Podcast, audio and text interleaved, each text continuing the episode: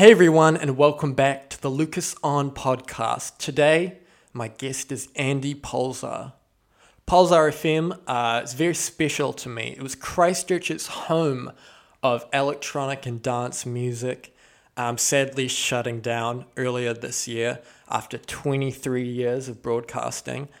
It has a really special place in my heart because it gave Alex and I the opportunity to get on the radio for the first time, to have Alex's music played, and for me to kind of have my first outing as an entertainer, as a presenter. It's kind of the first time that I used Lucas Devotion kind of publicly as my name, introduced myself to the world, if you will. The Pulsar 20th is where it was the first time I had my name on a poster for something music related. You know, lots of really exciting opportunities came out of Pulsar FM, not just for me, not just for Alex, but for so many local musicians. It's such an important station for just giving people opportunities in the local scene that wouldn't normally have the chance, and that's why it's really special to me, and we're gonna miss it a lot. But in this episode, talking to Andy Pulsar, the man himself, founder of Pulsar FM, we talk about kind of a lot of that. Why young artists and new artists and new presenters like myself, like Alex, kind of got their opportunity on Pulsar FM having no history. Why him and his company and his radio station kind of was willing to give people who had no experience, no background, an opportunity of a lifetime. So we talk a lot about that, especially his kind of right-hand man, Mike Nicholas, who's doing amazing things now, but also got his start on Pulsar FM.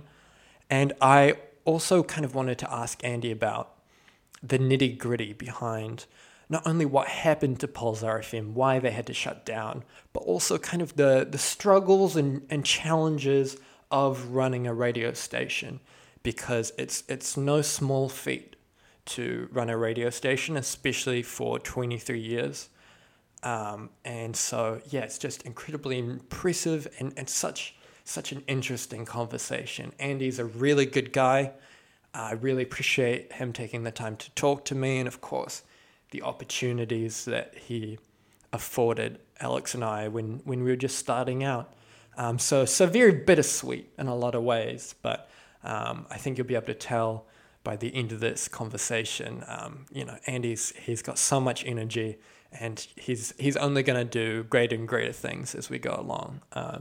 The Pulsar name, if you will, is still going strong. So I hope you enjoy this episode, and thank you.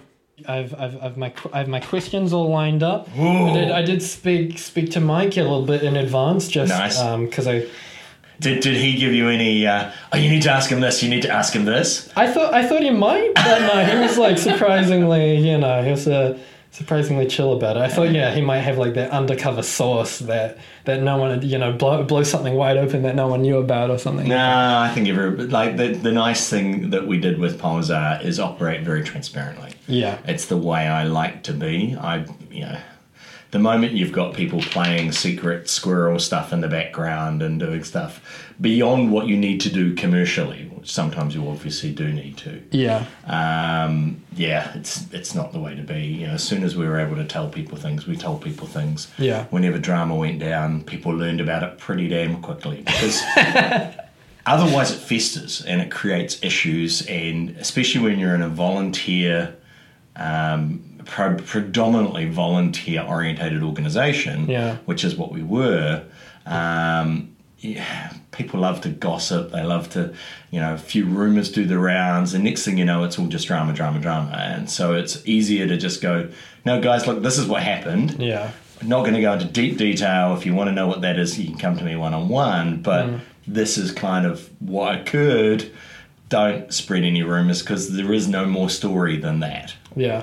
It's a funny thing. What do you think that is, like that Because I've kind of seen that in like my experience, I guess, of the world so far as well, that things that kind of like that are non-profit or like volunteer based tend to be more kind of drama filled, and there's a bit more gossip going on. Or politics. Yeah. Why do I think that? I think that is human nature. I think if you are being paid to do a job and you're turning up and you have expectations on you, you are more likely to curtail your behaviour and work to the paradigm that is expected of you. Yeah. If you are volunteering, you're giving of yourself, you know, it could be anything. It could be the PTA. Yeah. It could be, you know, that's a good example. The soccer club. It could be the bowling club.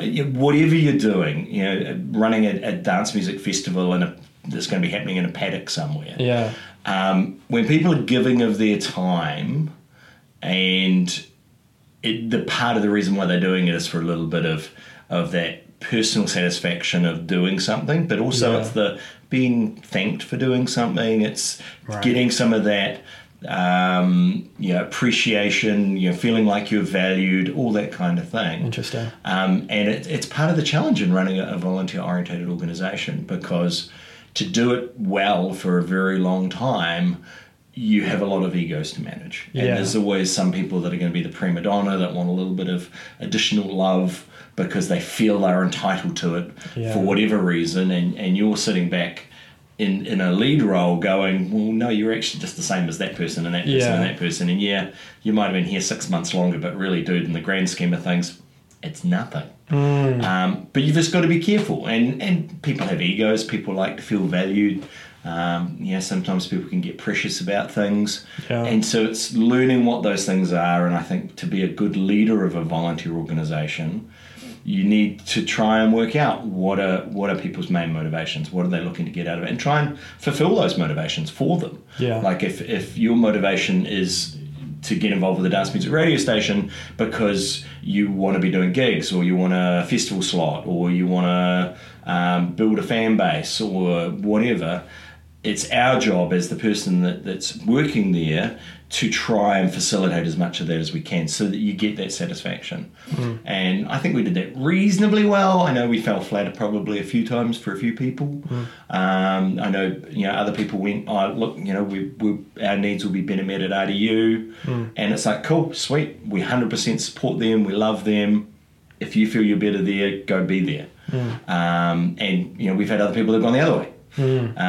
So it's one of those interesting things. You've got to find the organisation that matches with your values, matches with your objectives and vision, and that you feel you gel with. And so people, they kind of came in expecting to get, a different kind of currency out of it, a different kind of benefit than, I suppose, just showing up to a job. And the exchange of value is, I do my time here, I get money. They're kind of looking for, whatever...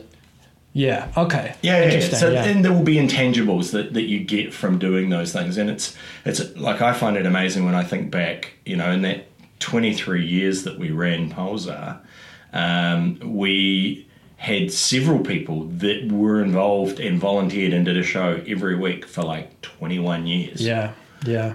Which, when you think about that, that is a good chunk of your life. And you're turning up every week for 2 hours and doing a thing because you're passionate about it. You love the music, you love the audience, you love the vibe that you've created, the following you have.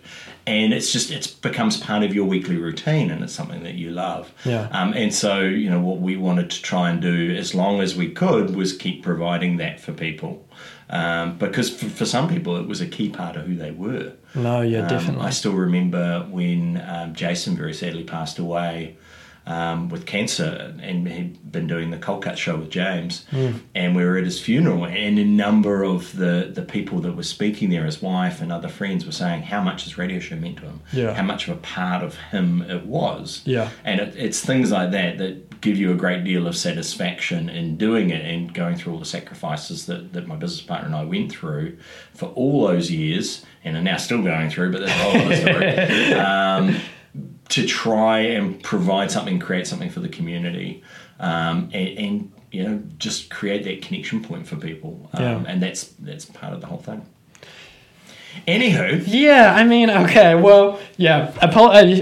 When I look down at this book, I promise I'm not being rude or tuning out anything. I just, well, you know, I've said kind of questions. And have a look. I don't like to spend too much time on these kind of covering like your personal history, because I feel like so much of it can be like found online, researched other places. Just go to my website. Yeah, I guess. My bio's there on Andy Pulsar. What would you say if I kind of asked you to give, you know, your 60-second summary, like a quick rundown? Like, how did this even all start?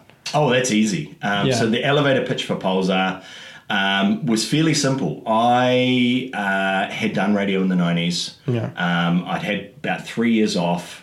And I just wanted to do something. I was in love with dance music. I just started as the resident DJ at Loaded Hog. I was playing at Bass and Ministry as well.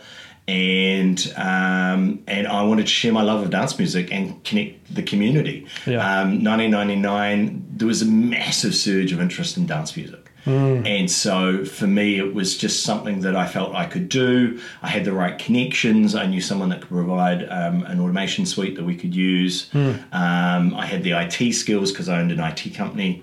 I hadn't even started at that point, but I've been in IT prior. And so I was able to put all the bits together, basically. And then the original plan had been I was going to set something up in my garage and put a transmitter on the roof. We lived in Chester Street East at the time in the CBD, so it would have given us a bit of coverage. And it was just going to be a fun hobby thing for me, just to share my love. And then my business partner, Jason, J-Boss as we know him now, I was sharing the idea with him over a coffee.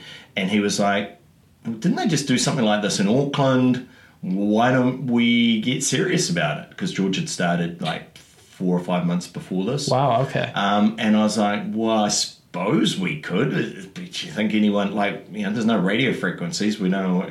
And so we started talking to people, and I had a computer client that I was doing some work for that owned Manchester Courts that said, hey, look, I'll give you a suite in Manchester Courts. We'll give you a free rent for the first few months and 7 stories high. You can put an aerial on the roof. And that's how it all came about. And suddenly we just had this whole crew of people that were passionate about doing what we wanted to do that all signed on. And the great thing is a whole pile of them are still mates of mine today. Yeah. Which I love.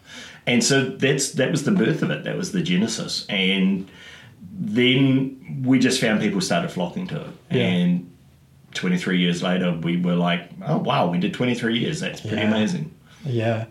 Do you think there's, I mean, I have no evidence for this whatsoever, but what is the link between, like, IT dudes who love putting together computers and shit like that, you know, fucking JavaScript, and, like, electronic music, dance music, because...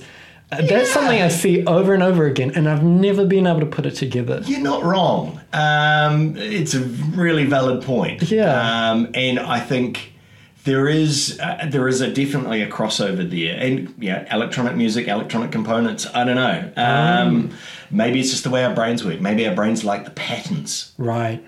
You know, there's a lot of consistent patterns in the way that electronic music's written, and there's pattern and design and structure within what we do within technology. You know, I've always, throughout my entire career, I've had a technology bent in almost everything I've done, but parallel that I've had a music bent as well. So it's like my CV, my LinkedIn reads really bizarrely because he's doing a music thing or a radio thing, and then he's doing an IT thing, and then he's doing a recruitment and IT thing, and then he's doing another radio thing, and then DJing, and it gets amusing.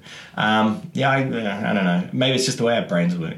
How has that balance been for you? Because I feel like, you know, if you're doing IT, you're like, sounds like you're managing a company, you're like, you're dealing with all these kind of, what I would call potentially daytime activities. But then, boom, boom, boom, we see you out at night, you're still hitting the decks till 3 in the morning, 4 in the morning, right? Oh, not 4 so much anymore. It was back in the day, an earthquake. How's that balance? Like, are you sleeping? A lot of my friends mention things like that. Yeah. They laugh Steve Arnold every time we catch up. He's like, dude, I don't know how you do it. Like, you know, he's not quite as old as me, but he's like... what the heck, you know, how are you still doing it? And it's just like, I've been doing it for so long, I don't know anything else. Yeah. I've been DJing for, well, since I was 15. My first professional gig, I was just turned 16 from memory.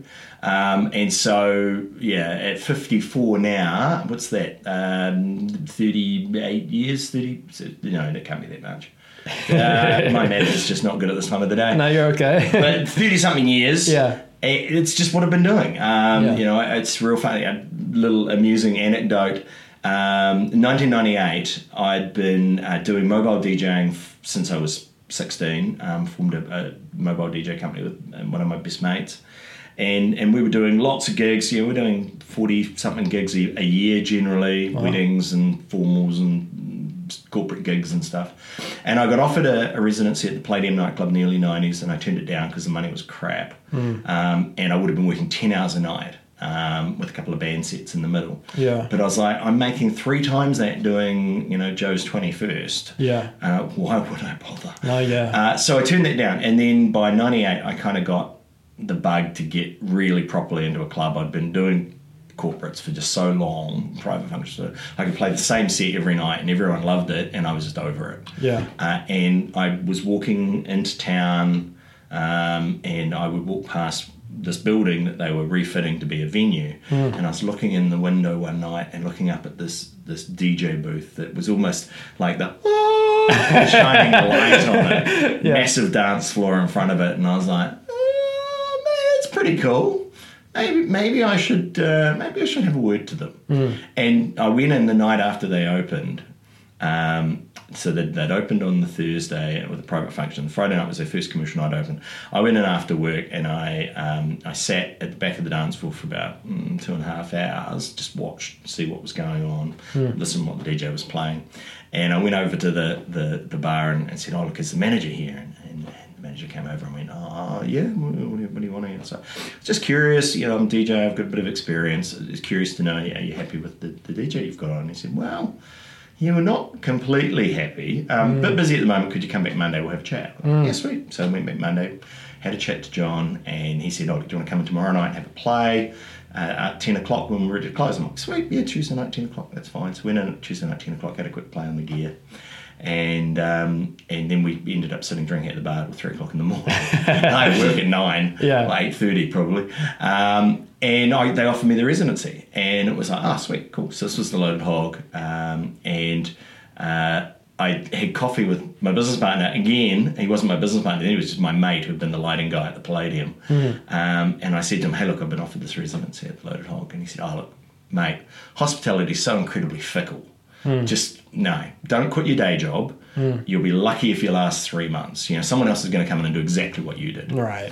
I was a resident DJ there 3 nights a week for 6 years. 6 years. And the only reason I left is because I got headhunted to go down to Azure and rebuild Azure on the terrace. And then I spent 6 years there. Yeah.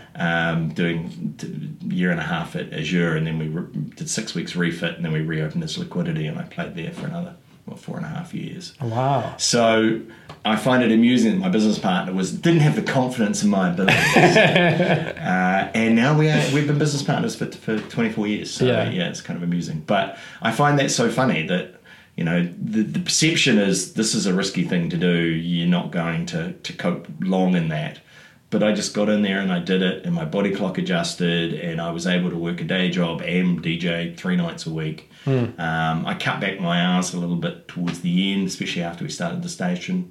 But yeah, it worked. And then I had long periods in there where I was technically self-employed or running my own company. So I had the flexibility to do things that fitted my needs. So we had an IT company called Pulsar IT that was operating out of the same offices as Pulsar FM. Yeah. And it meant that, you know, we had 5 staff that were working for the IT company and were being paid doing IT work. Mm. And at the same time, half of that crew were also people that were passionate about the radio. Mm. So Sebastian Wilde and Paul, our sales guy, and Warren, massive dance head, who's now working for Universal Studios in London. So we would sort of look after the radio stuff and cover that out of the money we were doing with Pulsar IT. So it just kept it alive. Yeah. Passion project, yeah, but it seems like you kind of built, you whether purposeful or accidentally, you kind of built like a good system for it to sustain itself. Yeah, 100%. Yeah. And look, I think the key thing in any volunteer organisation is finding the right people that are passionate about what you're doing and aligning yourself with them and making sure, as we've been talking about earlier, making sure they have what they need to do to feel fulfilled in what they're doing. Yeah. And if you can do that, like, you know, there were times in the early 2000s when, you know, we had 30, 40 people on the team, pretty much all of whom were volunteer. Yeah. And just we came together and did things because we loved it. We were doing gigs all the time. We were in a record store for a while. A couple of friends of mine had a clothing store that were in that building. Oh, wow. As well. So we had Kastar Clothing, we had Pulsar Records, we had Pulsar FM, all up in the same complex, same office suite. And you know, it just worked. It was great. It was tremendous fun, and some great people that organised events and did different things. And you know, we'd have somebody that got passionate about something. We had one instance I remember really vividly was Wendy from the Civic, later the Bedford, came to us and said, "Oh look, hey, we've just had a cancellation on Saturday in 2 weeks' time. Do you guys want to use the venue for the night? I'll give it to you for free if you want to throw something, because, you know, we'll take the bar." Yeah. And so we put on, so I had Jody, one of our team at the time, who's gone on to become quite a successful entrepreneur in Auckland, come to us and go, "Hey, I want to do a $2 party."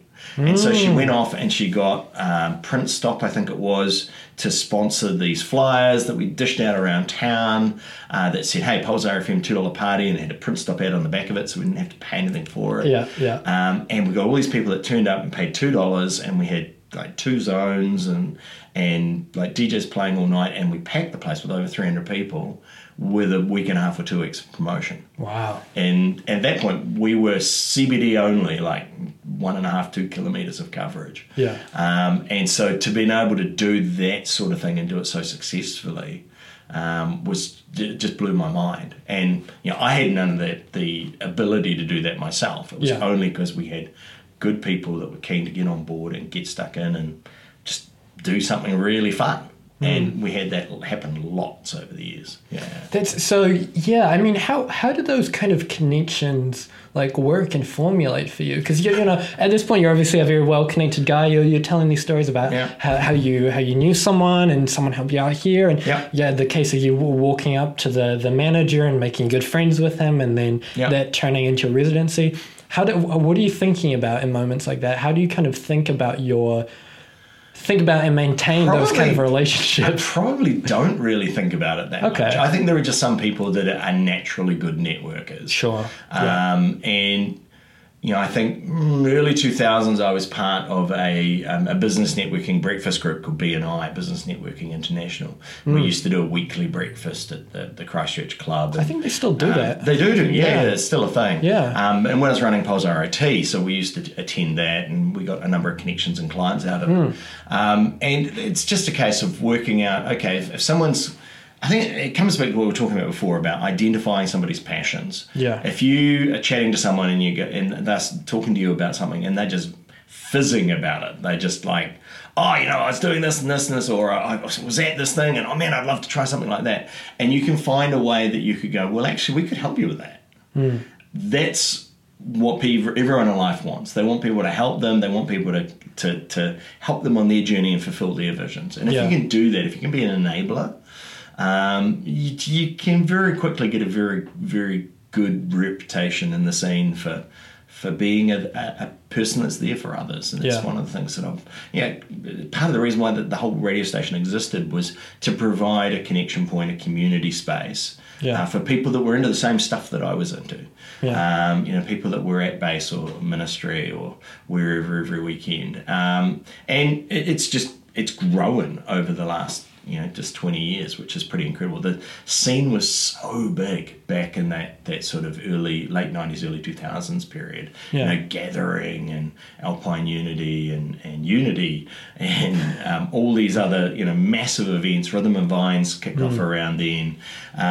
You know, all those sorts of things just became cultural points in our years. And now it's, you know, Electric Avenue, it's Rolling Meadows, it's you know, Hidden Lakes, it's all those sorts of things. And so there's still that presence, and in some ways it's become a bit more commercial now. Yeah. Back then it was probably a bit more niche and underground. But, you know, we had loads of people around that just were keen to do things, and there was just this real energy and enthusiasm. And I think it's part of being in your 20s too, you know? Sure. I think when you're in your 20s, you've got time to experiment and play and try things and work out, you know, who am I and what's my jam? What am I into? Yeah. And if you can find an environment within which that's encouraged and you can stretch yourself, hey, all the better. Yeah. So I talked to Mike briefly, yep. Mike Nicholas, famous DJ. Funny though, he is a famous DJ now. But you know how did he tell you how he started DJing? No, he started DJing because we were doing I think it was the Pulsar FM. Was it the Warehouse? No, it was the Waitangi Day rave. Yeah. That we did the Waitangi Eve rave that we did at Chic nightclub, and we decided to surprise Mike by doing we're going to get someone to do a guest DJ set. Oh, yeah. And we got a whole pile of audience people to kind of put entries in. Yeah. And then we dropped it on Mike live in the studio. Okay, so a guest DJ for the night is you. And so he had to put together this 10-minute set. Yeah. And play that. And he actually ended up playing for about 20 minutes in the end. But that was the first time he DJed for a crowd. Wow. Was at one of our gigs. Yeah. And it's been so amazing seeing how he's blossomed over the last, probably 4 or 5 years now. Yeah. And is just smashing it at every gig he plays. He's so well connected now. He's, he's picked up the networking. He's worked out who's who. He's, aligned himself with a whole pile of interesting people. And now, of course, with Damage Control, they're doing the duo thing, which is just brilliant. So, yeah, so impressed with them. Anyway. Well, that kind of links into my question a little bit. This is a kind of a direct quote from him. He said that you've spent the last 23 years giving people opportunities and experience in the industry, something that's really hard to come by in radio. What about that?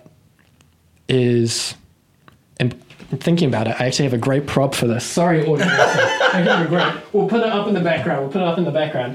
I have this sitting right here. Coincidentally, look at that. Oh, so that's a beautiful poster. That's a poster for the 20th anniversary party. Yeah, I have a version of that with a whole pile of signatures on it. Oh, very nice. I have sitting in my garage and need to get laminated and put it up. It's probably going to go up above the decks in my living room. Yeah, yeah. Because I actually have decks back in my living room now. Well, I will do when I set them up. But yeah, look, there's you right there. I am. Yeah, first time on a poster. So, oh, awesome. Yeah, that's kind of the question. Why is this idea of giving people opportunities? Because I think people always rise to do their best when they're given the chance to. Yeah. 100%. Mike, how I came across Mike was really funny. So Mike had just finished radio school. He was 18, really young, really just passionate about radio. Yeah.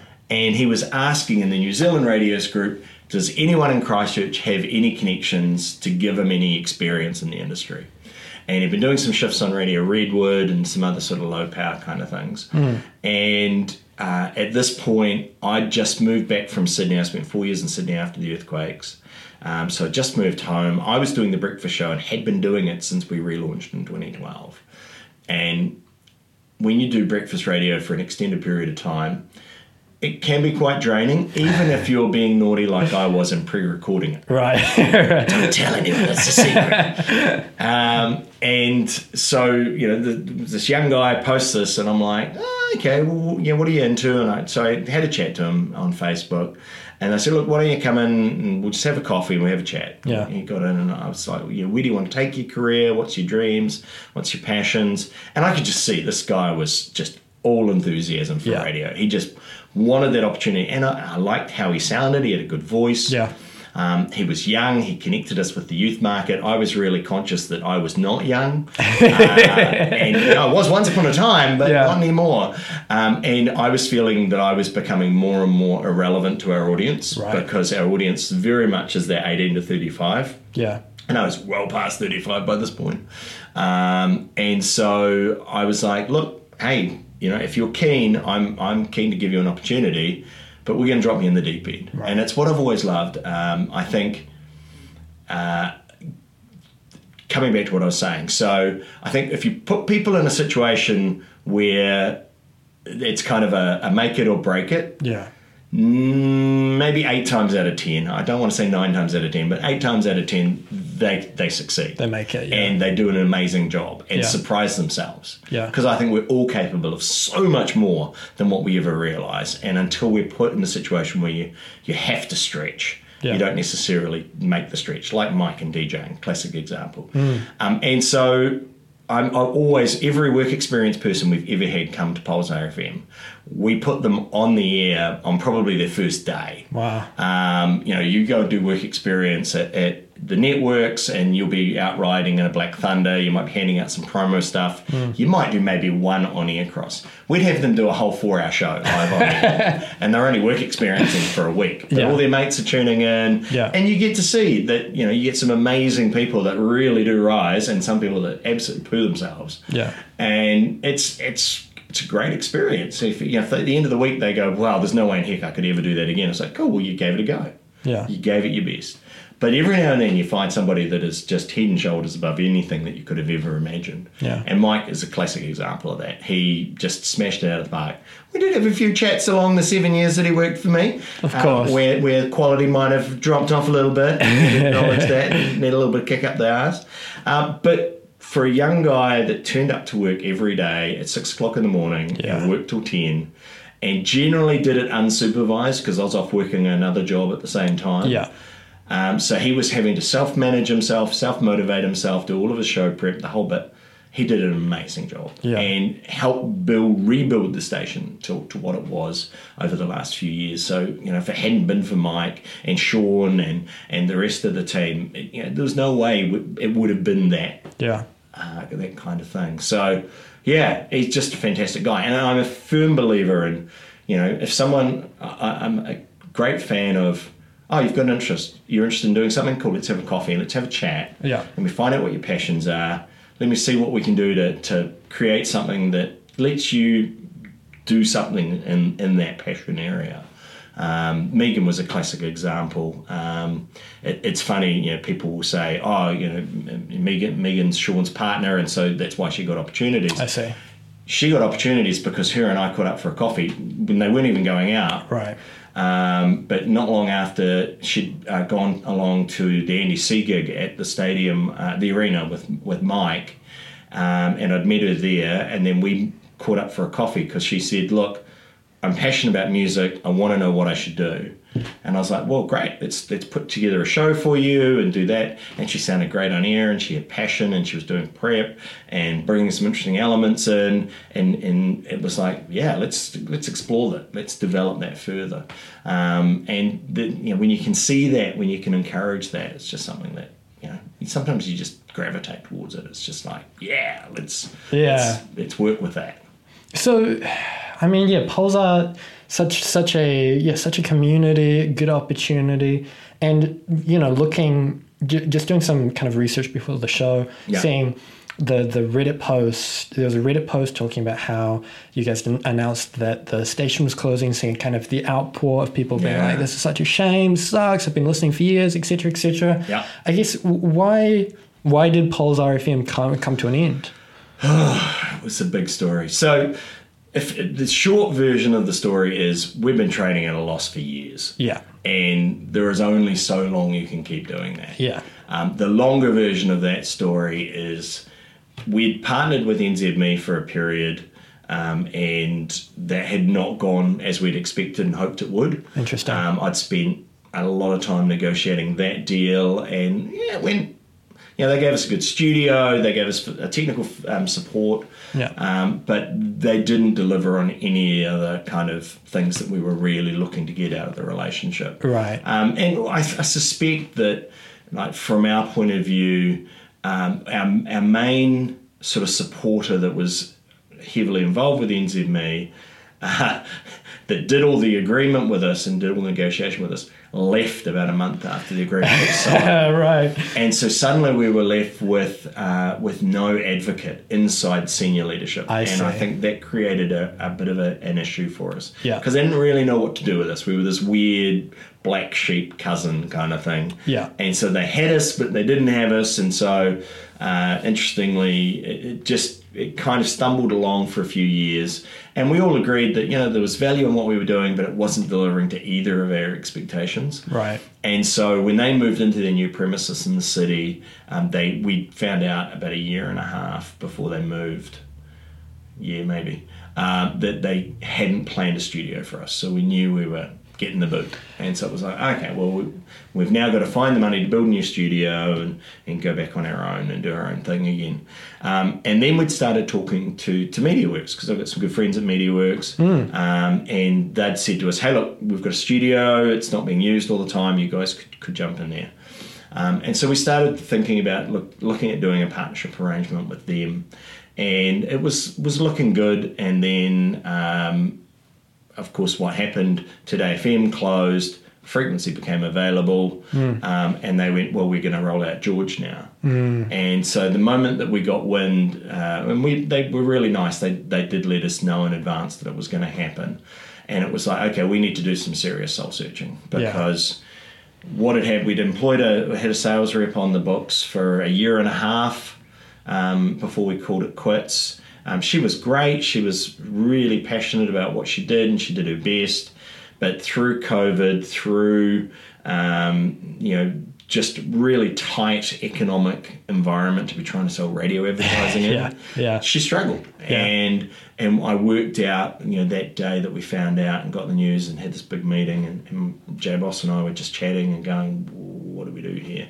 And we did the math, and I was like, oh, hang about, we've actually paid her more than she's bought in. That's not how sales is supposed to work. No, yeah. Yeah. So we crunched the numbers, and just there was no way that we could see to make it work in the way it needed to work to fulfill our obligations to keep the frequency as much as anything. Yeah. One of the requirements of the frequency is you've got to have breakfast announcer, drive announcer, you've got to be live from studio for X number of hours per day. So there's all these different requirements that we had to meet. And to enable us to be able to do that, we needed to pay people. We needed money coming in. Yeah. And there was quite a number of months where, we were having to top things up just to make sure that, salaries were being paid and people were actually, being honoured for the time that they were spending coming in. Yeah. And so we were like, well, what's the plan? What are our options? And we had to weigh it up. Setting up a studio, getting all the equipment again that we'd previously had, but it was just not, well, a couple of them, the Marty link had broken and the processor needed replacing, and it was not financially viable for us to do that. I didn't have $40,000 sitting in my back pocket. My business partner didn't have $40,000 sitting in his back pocket.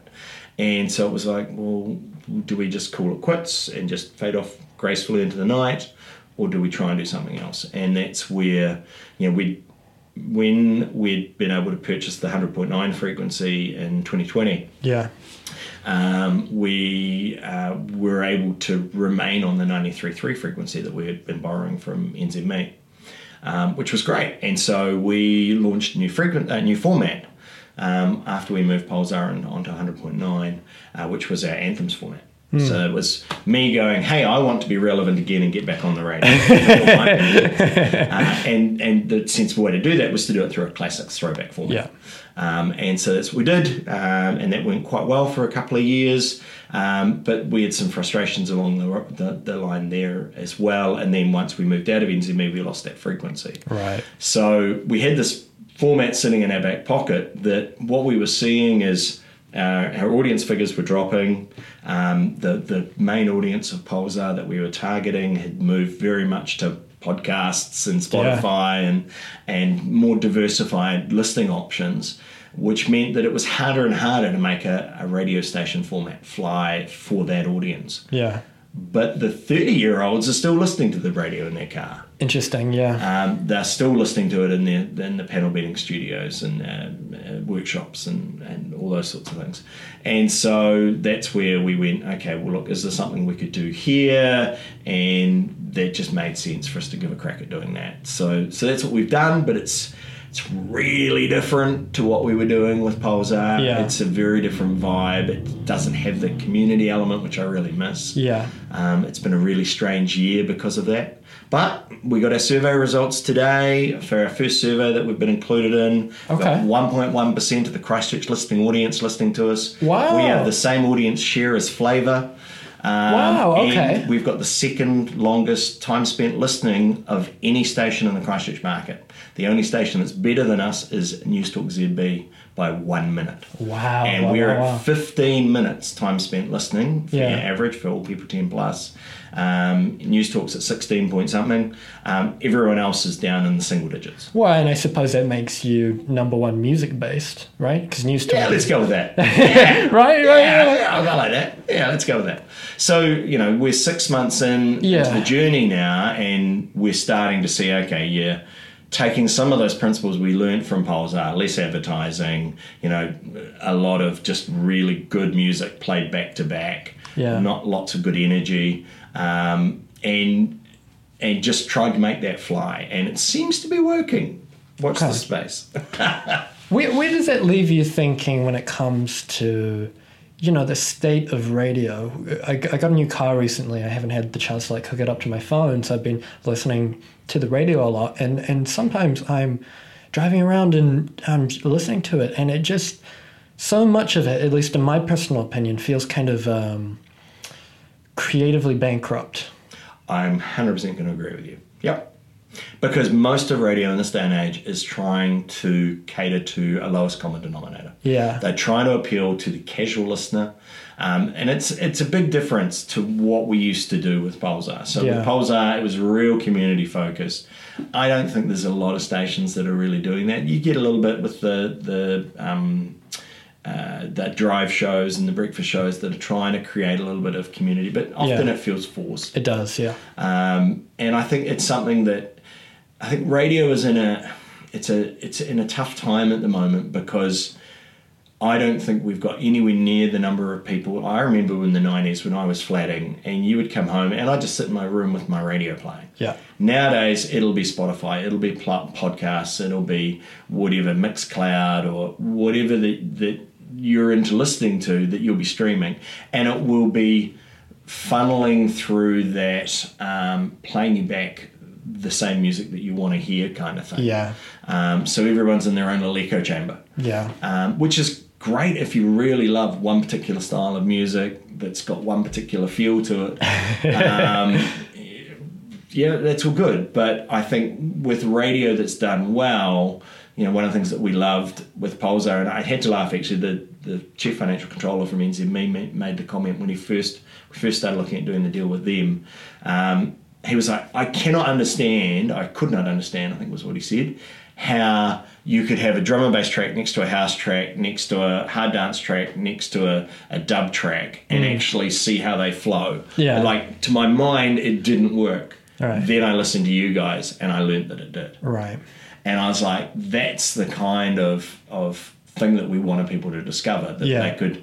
you might like your tropical house, but here's an awesome drum and bass track that you're going to go nuts to. Yeah. But you won't discover that unless someone's exposing you to it. And I think what we're seeing a lot in radio at the moment, and it's something that I think the networks are a little bit guilty of, is being very repetitive, very small playlists. You'll often hear similar things multiple times in a day. Yeah. Because they're expecting people, coming back to that time spent listening that I was talking about before, they're expecting people to be listening for 7 minutes. Yeah.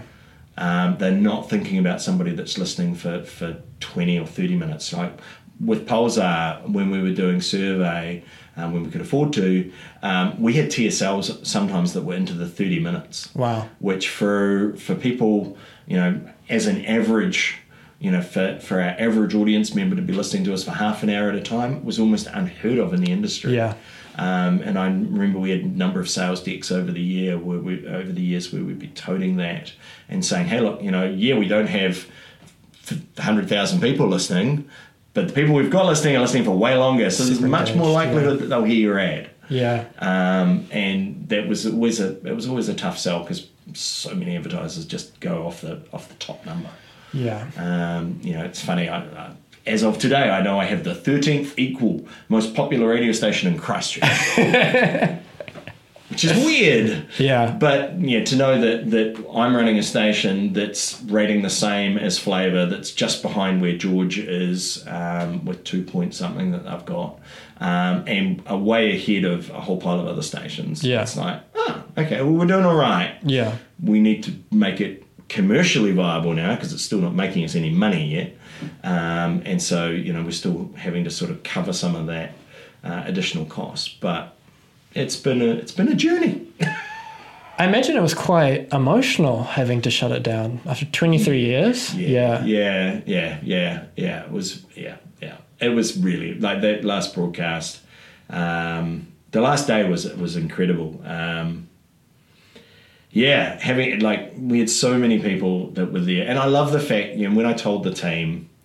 And everyone was sitting around the table, and it was like, okay, look, this is the cold hard facts, guys. And I was as transparent as I could be. I showed everyone, you know, this is where our quarterly figures were. This is what we sold. This is what it cost us. As you can see, it's a negative number. That's not good. It's red. And so, you know, we sort of talked that through and did a little bit of a group counselling session. But the other thing that we all agreed was, look, it's been 23 years. This isn't a failure. No. This is a celebration. And so I love the fact that, you know, we spent that last 2 weeks just reminiscing, getting your old crew members to come back through. Yeah. You know, the number of people that connected with me in that couple of weeks, some that we had on air, some that were just sending me messages, that just said, hey, look, I just wanted to let you know this meant so much to me in my life. That's the stuff that really touches you. Yeah. Having everyone in the studio for that last bit of that last broadcast, it was highly emotional. Yeah. Yeah. When I got home, I think we stuck around. So we already went half an hour over time at least. Like we were really naughty. So we extended what we were supposed to. You know, we were supposed to finish at midnight, but we went until about 12:35 or something. Yeah. Mike had to jimmy the clocks because they'd already set up the loop to start for the next thing, and it failed because we'd done something, and it was like, oh shit. Okay, but it was just a massive outpouring of support and love. Yeah. And you know, it had meant so much to so many. And you know, the hardest thing for me was doing things like, you know, Mike was made redundant by it, which gutted me. Yeah. But in a way, you know, he's now got a decent job and he's earning real money. So I'm happy for him in that regard. It's not fulfilling him as much. When I caught up with him for lunch a couple of weeks ago and we were chatting about it. But, you know, for him, it's probably good, you know, hopefully. I hope. But, yeah, it was... Yeah, getting home, I felt shattered. I climbed into my spa pool and I sort of looked up at the stars and I was just like trying to take it all in. Yeah. And for the next couple of weeks, I was probably feeling a bit shell-shocked. It's probably good that we'd already made the call to get straight into doing Anthems because it kind of distracted me a little bit.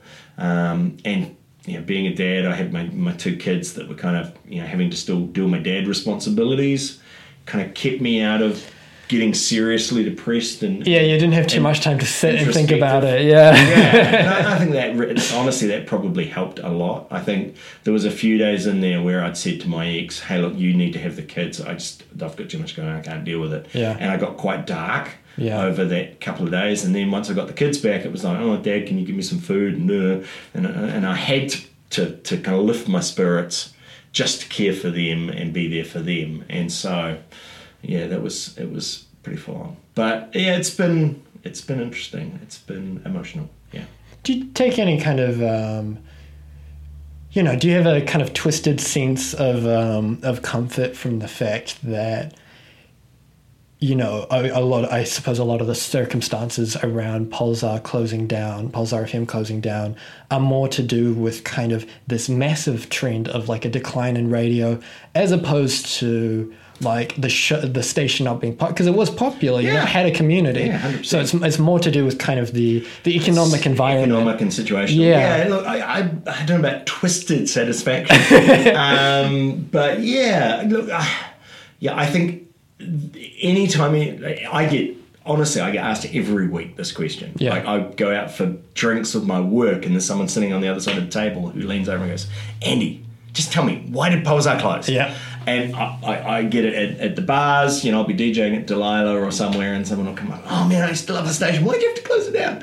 And it as we've repeatedly said, yeah, you know, we've still got our little chat group with the leadership team, and you know, every now and then, like Camo will be going and doing gigs somewhere, and someone's whinging at him or Mike or someone whinging at them, and we'll share these little anecdotes, and it's like, yeah, isn't it just such a pity that for every passionate person, we didn't have an advertiser that was prepared to support it. Yeah. And help it survive financially. And I think it was the biggest thing.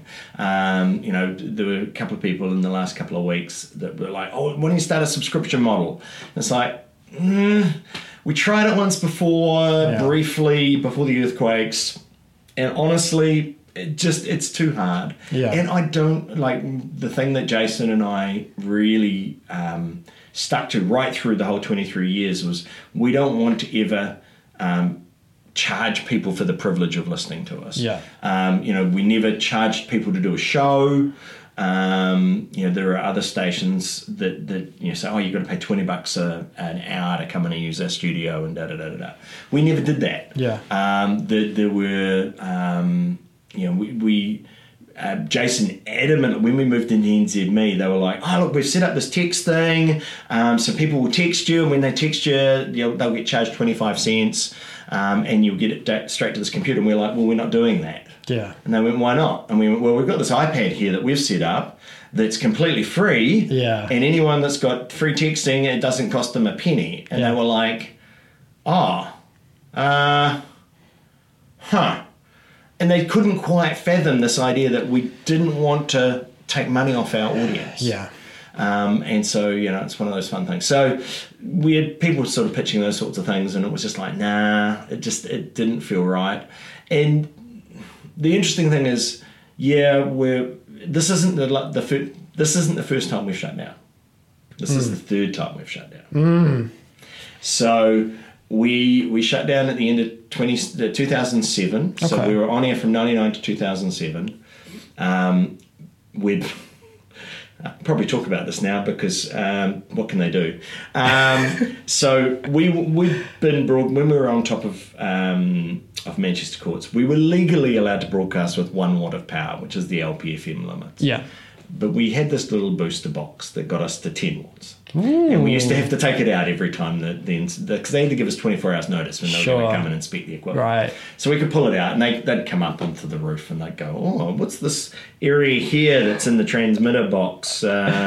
And we're like, "Oh, yeah, we had a UPS in there that we were just using for additional power if we needed it." And we got away with it. But they got really, really strict as we went through that sort of that first 8 years. And at one point we moved the transmitter up to my friend's place at Hunsbury, where I'm actually heading at 8 o'clock. Yeah. And so we had it on his garage. So we had really good coverage out over the sort of the southern side of the city. The best place to listen to us right then was in the car park of Radio Spectrum Management. We learnt everywhere else in the city, not so much. Okay. And it got really hard, and they started getting really strict on us on power and making sure that we were genuinely putting out 1 watt. Right. And so by the time we were fully compliant, the audience was non-existent. Right. So we went, right, now flag it. We'd been trying. At one point in about 2002, we had a VC had said, look, he had. I think $2 or $3 million on hand for us. Oh, wow. If we could get a frequency that they would invest. We had a whole business plan and everything. Yeah. But there were no frequencies. We kept asking for a frequency, and nothing ever came up. Who's in control of that? Because the government. Radio Spectrum Management and the Minister of Broadcasting. Right. And so we'd been pitching concepts to Tim Barnett, who was our Central City MP at the time.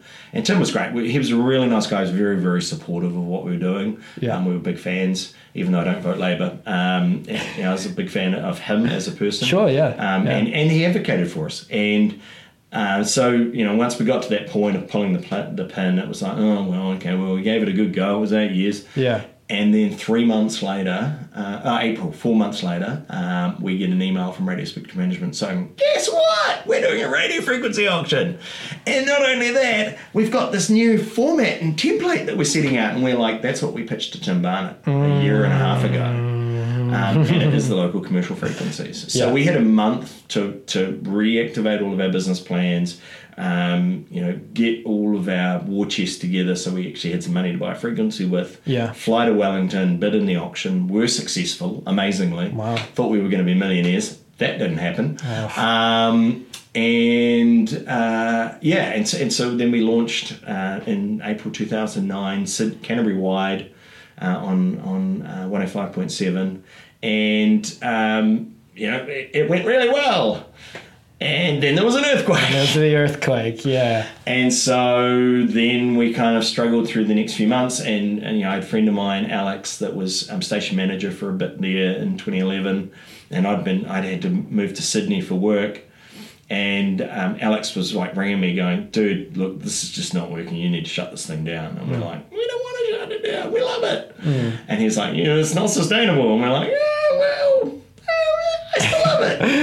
And so we just kept on going for the sake of going. And then we actually were talking to Mainland Press, that own Bicycle Exchange and the Star. And, and they'd already bailed out CTV after the earthquake. Right. Because obviously everything really serious happened with CTV, with all the loss of life and everything, which was just tragic. And so they'd already done some amazing things there. So we started having some conversations with them. And towards the end of 2011, we thought, okay, well, makes sense. We're a radio station. They've got a newspaper and a TV station. Let's form a group, and we'll move into their offices in Wairaki Road and create a three-headed media beast. Yeah, media beast, yeah. Amusingly, so we'd kind of almost run out of cash at that point, and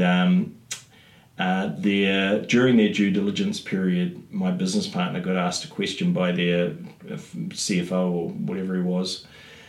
What will you do if this deal doesn't go through? And Jason, without thinking, because he's just an honest guy, said, well, we might just have to shut it down and liquidate. We'll just see how we go. And, of course, the finance guy went, well, hang about, if they liquidate, I can pick it up for 20 cents on the dollar. Yeah. And so they pulled out of the deal. Wow. And so the evening they pulled out of the deal, it was like Friday the 7th of December or something in 2011. And after they pulled out of the deal, we went, right, we've got to turn things off because we can't afford to keep trading. We thought we were going to have a deal. We thought this was going to be a go. Yeah. So that evening we flicked the switch and we went off air. Wow. And then we spent 6-8 months negotiating with our three main creditors and reached settlement agreements with all three of them. And we relaunched in October 2012. So it's only been 3 times now that we've shut down. Yeah. Who knows? We might come back. I like that. I like that. I see the hoodie, the Marvel hooding's fitting now because I feel like that's a little, there's a post-credit teaser of I've got that one there as well. Oh, look at that. Yeah, see, that's a grand reveal. That was actually completely coincidental. I just thought about that now. We only have a little bit of time yet because I know you have to shoot off. So I'll hit you with maybe just a couple more questions. Yeah. On the original Pulsar FM logo, just under Pulsar FM, it had music, life, pleasure. That wasn't the original Pulsar FM logo. I'm sorry. It's the 2009 logo. The 2009 logo. There we go. Yep. Your music, your life, our pleasure.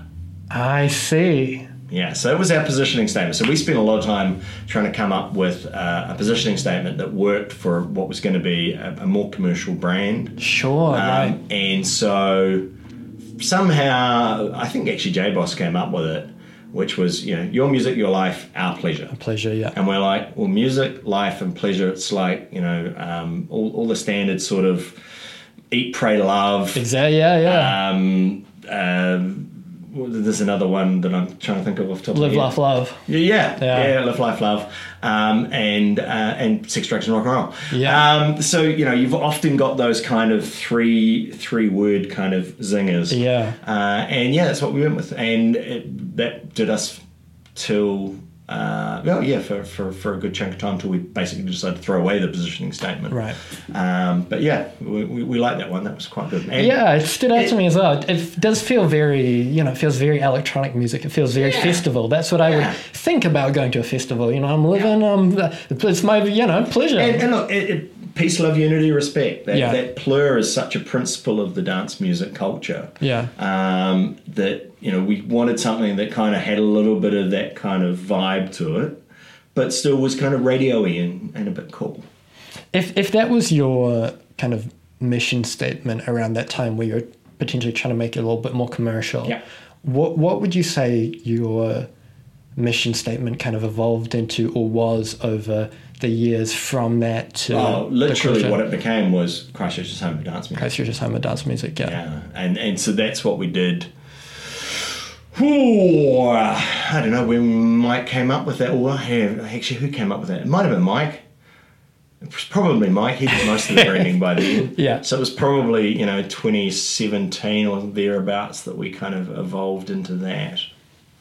Yeah, and it just, it was us putting our stamp on the fact that that's what we were. We knew that's what we were. We wanted to create that community, and it just made sense. So, so that's what we went with. This is too big of a question for the time we have remaining, so feel free to say no or quickfire this.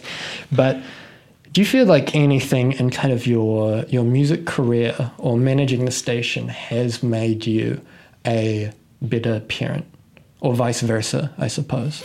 Better parent, yeah, probably. But I think that's just life. Sure. I think, having children when I was older probably... helped that as well. I was more tolerant, more understanding, less likely to fly off the handle. Yeah. More willing to see both sides of things for my children. In some ways, I suppose you could say I've parented a lot of people over the years, even though I wasn't a parent. Yeah. Amusingly, at work, we had our intern start last week, and I worked for a tech company called Trimble as a recruiter there, and so we've got our biggest cohort ever of interns this summer. We've 26 interns. Wow. They all started last Monday, and I was like intern dad for the first couple of days. Right. Just getting them in and showing them around and teaching them the basics and listening to any questions they had and guiding them and this kind of thing. And it was really quite entertaining for me. It was like, at one point in my life I thought about a career in education. Didn't pursue that, but here I was standing in front of a room in front of a class full of 25 students. It's funny how that works, yeah. So is it dad or professor or what? I don't know. Yeah. But yeah, so I think the short answer is yes, I do, but purely because I think anything you do in life helps you prepare for parenting better. I think in life you're always learning. You're always taking things away from every situation that you're in.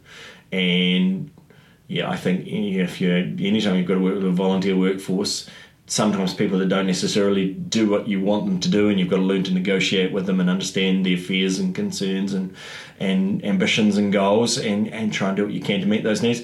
I'd say you do the same thing as a parent. Right. Yeah. So short answer, yeah, I think so. Okay. Well, that's a perfect segue to my final question. It's something I ask everyone who comes on the show. I guess as you said in the beginning, someone who's been on the other side of the table many times... what advice, feedback, criticism would you give me for future episodes of this show so that I can become a better, a more engaging, interviewer, whether it comes to question prep or presentation? I think you're doing already bloody well. Thank you.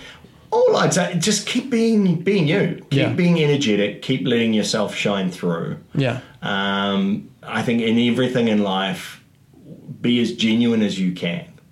And I think often people adjust themselves because of the expectations of whatever the group is that they're engaging with. So always be yourself, always be true to who you are and what your values are. I think that's really important. And just keep pursuing the passion. You know, it's one of those things that I think people pick up on passion and energy. Right. The moment that it looks like you're literally just dialing it in and doing the bare minimum, people will tune out. Yeah. So they want to hear that passion come through. They want to hear that energy and that vibe, and they'll respond to that. Yeah. That's the way people are. People respond to passionate people. People respond to things that just feel good. You know, you look at the number of people that watch reality television, and a little bit of drama as well. People respond to drama, but that's just human nature. I'd say just keep doing what you're doing. Cool. I think you do, and just find good people to talk to and good topics to talk about. I think that's probably the key. I love the fact that you're getting into some of the people motivation-y stuff and how things have affected them, as well as just talking about the story. That's really good. Cool. Thank you. Well, do you have anything to shout out, plug, you know? Not really. Sure, listen to Anthems if you feel like it, anthems.nz or 100.9 on your FM dial here in Christchurch. Playing Christchurch's favourite throwbacks, and it's all the best of the 90s and the noughties.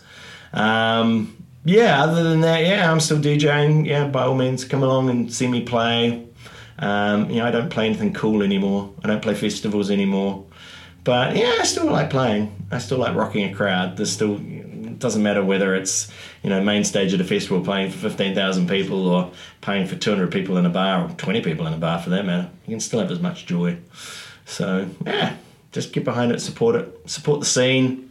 Go out and have a drink, Christchurch, and have a dance. Straight up. The number of times I've walked into Delilah, you've been DJing away, and I'm just like, I hope I don't embarrass myself in front of Andy tonight. I gotta chill on the vodka Red Bulls. It's all good. It's all good in the hood. Oh, well, thank you for being on. Hey, it's my pleasure.